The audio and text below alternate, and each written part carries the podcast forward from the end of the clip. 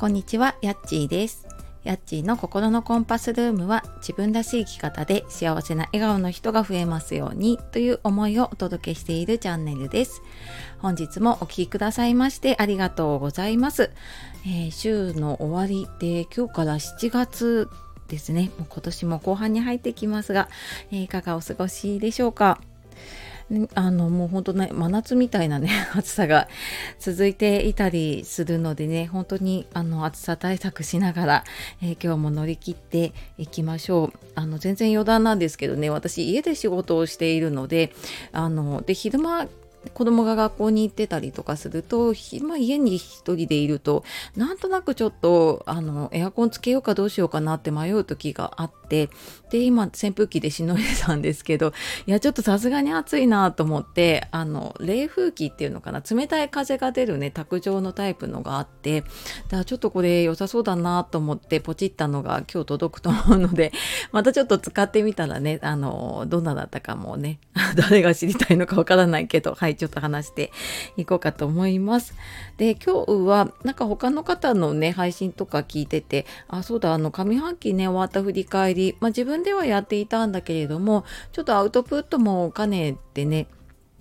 話をしようかなと思っています。で、えーまあそんなねちょっと下半期に入るにあたって、えーお知らせなんですけれども7月あ7月もう今月ですね あの7月にあの自己肯定感アップの無料のワークショップをやります。で来週の後半からねあの日程あるんですけれども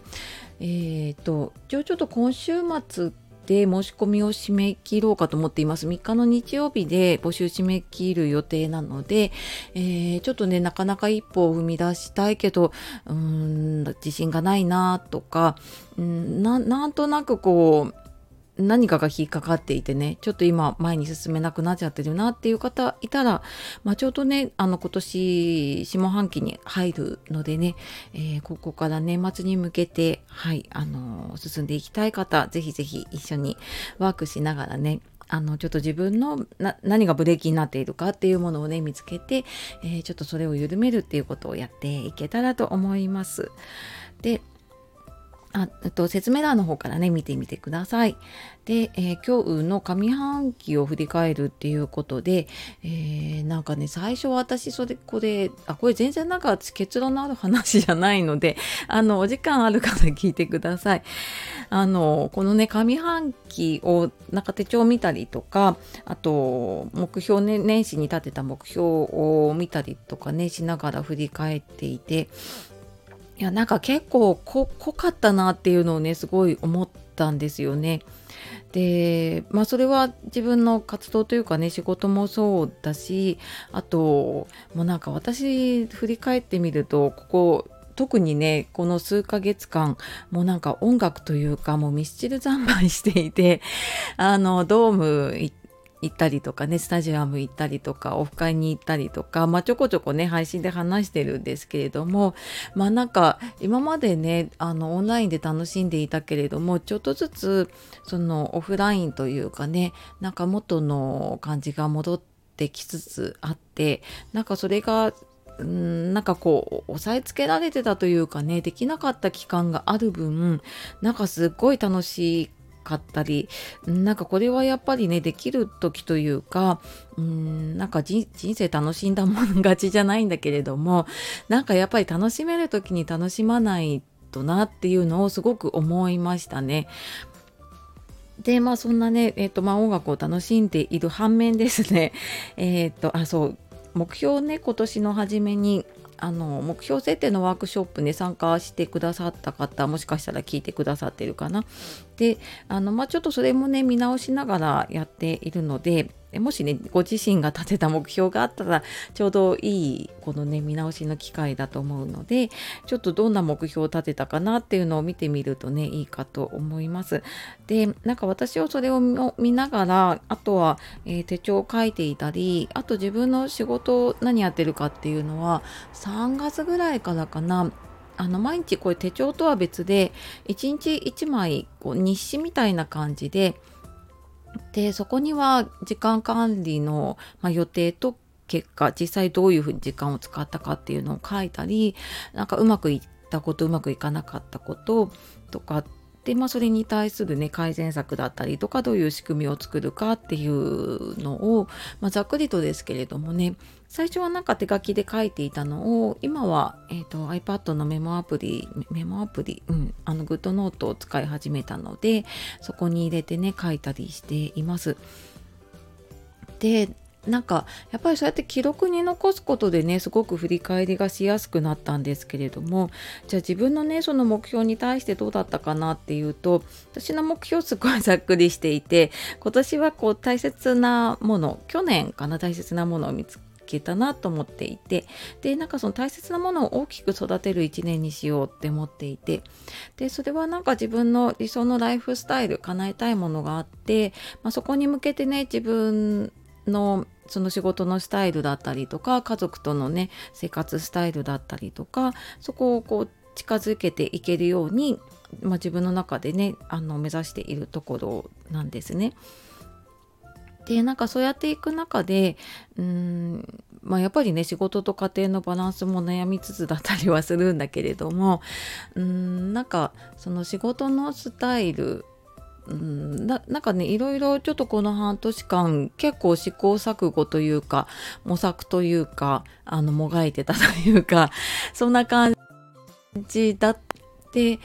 うんなんか一旦これでやってみようって思うんだけれどもやっぱりなんか自分の目指しているものと違ったりとか自分の軸がぶれてしまっている時って途中でんなんかこれ違うなって思ったりするんですよね。でまあそれはなんか別に成功とか失敗とかじゃなくて、うんと、ちょっと自分に合うものを選べてなかったなとかちょっとうまくいかないものを選んじゃったんだと思うんだけれども でまあそうやってちょっと戻りつつ違うものをちょっと探してやりつつっていう感じで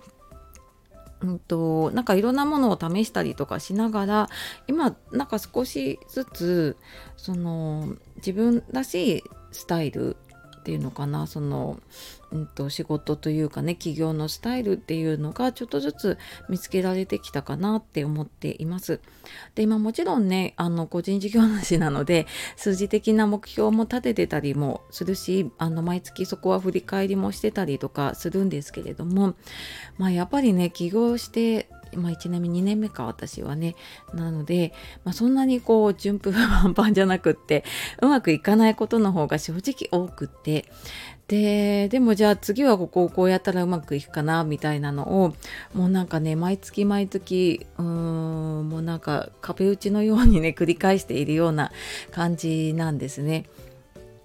でただなんか自分で分かっているのがあんまりこう数字の目標を前面に出してしまうとうーんあんまりなんかモチベーションが上がらないというか、まあ、それはね人を相手にしている仕事でも仕事だからっていうのもあるかもしれないんだけれども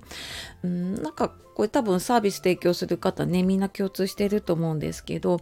なんかこう自分の自分がやったことでねなんかどれだけの人がね喜んでもらえたかなとかなんかどれだけの人のねこう笑顔にできたかなっていうなんかそこをこう増やしていくっていう方が私はすごくモチベーションが上がるので でまあなんかそこを目標にしていったりとかしていて